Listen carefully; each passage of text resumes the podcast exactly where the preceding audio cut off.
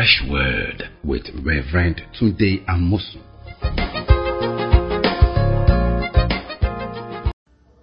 Welcome to Fresh Word. Today, let's talk about what I call great and mighty things. Great speak of big things and mighty. Let's go to Jeremiah 33, verse 1 to verse 3. Let's go. Moreover, God the Lord came to Jeremiah a second time while he was still shut up in the court of the prison, saying, Thus says the Lord who made it, the Lord who formed it to establish it. The Lord is his name. Verse 3. Call to me and I will answer you and show you great and mighty things which you do not know. Mm. Call to me and I will answer you and show you great and mighty things which you do not know.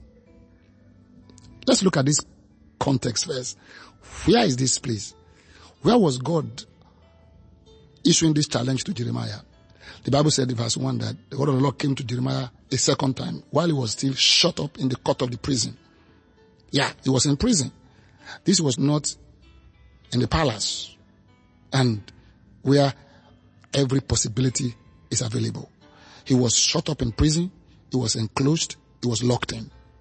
And God said, call to me and I will answer you and show you great and mighty things which you do not know. That's paradoxical. I mean, you are shut up, you are shut down, you are shut up. And you just can't go anywhere. All around you is a limit of walls. And God said, call upon me and I will answer you and show you great and mighty things which you do not know. Okay. Prison speaks of enclosure, limitations, barriers, shutting, shut down. As a new word we call lockdown that we use in the word today. And when we are in that kind of place, we don't see possibilities, all we see is problems. We don't see solutions, all we see is struggles. And we wonder how tomorrow will turn. We just barely live, merely surviving day to day. And God came to Jeremiah in prison.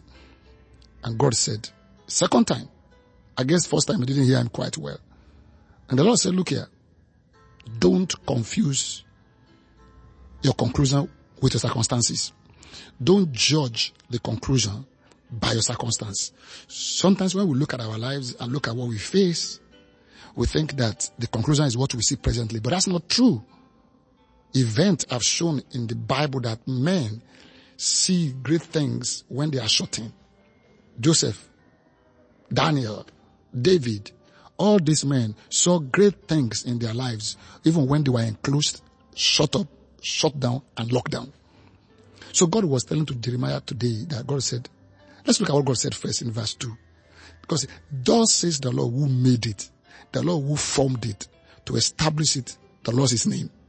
Let's look at this set of words. The Lord who made it, the Lord who formed it, the Lord who, who established it. So let's look at when we, when we are dealing with issues and things, God is the one who makes, he, he makes something happen. Second, he also formed it, he planned it, he adjusted it, he makes it happen. Then he established and make it on the firm footing. God said, look here, I am the maker, I'm the former, I'm the establisher. And my name is I am. Not I was or I will be. I won't do this in your, I, this won't happen in your past alone or your future alone. I am God who is present. I make it. I form it. I establish it. So whatever you are looking for, I can make it. I can form it and I can establish it. Praise God. So God said, that's my job. I make, I form, and I establish, and that's my name. Now, what will you do yourself? So I offer you this. Verse 3. Call to me and I will answer you and show you great and mighty things which you do not know. God said the first thing you need to do is to use your mouth. Call. Get into praying. Call to me. Cry out to me. Speak to me. Don't just be dumb around me. Don't just be quiet around me. Call to, yeah, you may be in prison. You may be locked down. You may be in prison spiritually, emotionally, physically, financially, maritally in your marriage. God said, open your mouth and call to me and I will answer you. Call to me. Prayer is important. Open your mouth. Just like Paul and Silas did. They were beaten, locked down in the innermost jail, but they opened their mouth and prayed. So don't be in despair. Don't just complain. Open your mouth and pray. No wonder Paul said in Philippians 4 verse 6, do not worry about anything, but in everything by prayer and supplication with thanksgiving, let your request be known to God. So open your mouth and tell God your request. Cry out to Him. Lift up your voice to Him and tell Him you are looking up to Him. And He will respond to you. So He said, call to me. Open your mouth. Speak to me. Tell me your request. Don't hold back. Don't lie down.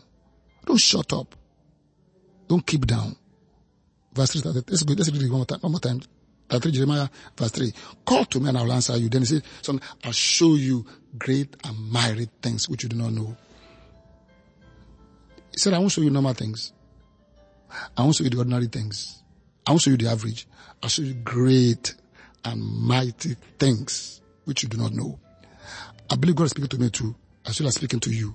God is saying, I'll show you great and mighty things.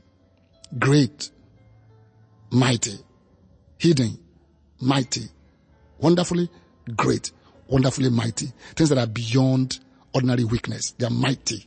They are powerful. God said, I'll show you. I will show you. I'm the one who makes it. I'm the one who forms it. I'm the one who establishes it and I will show you.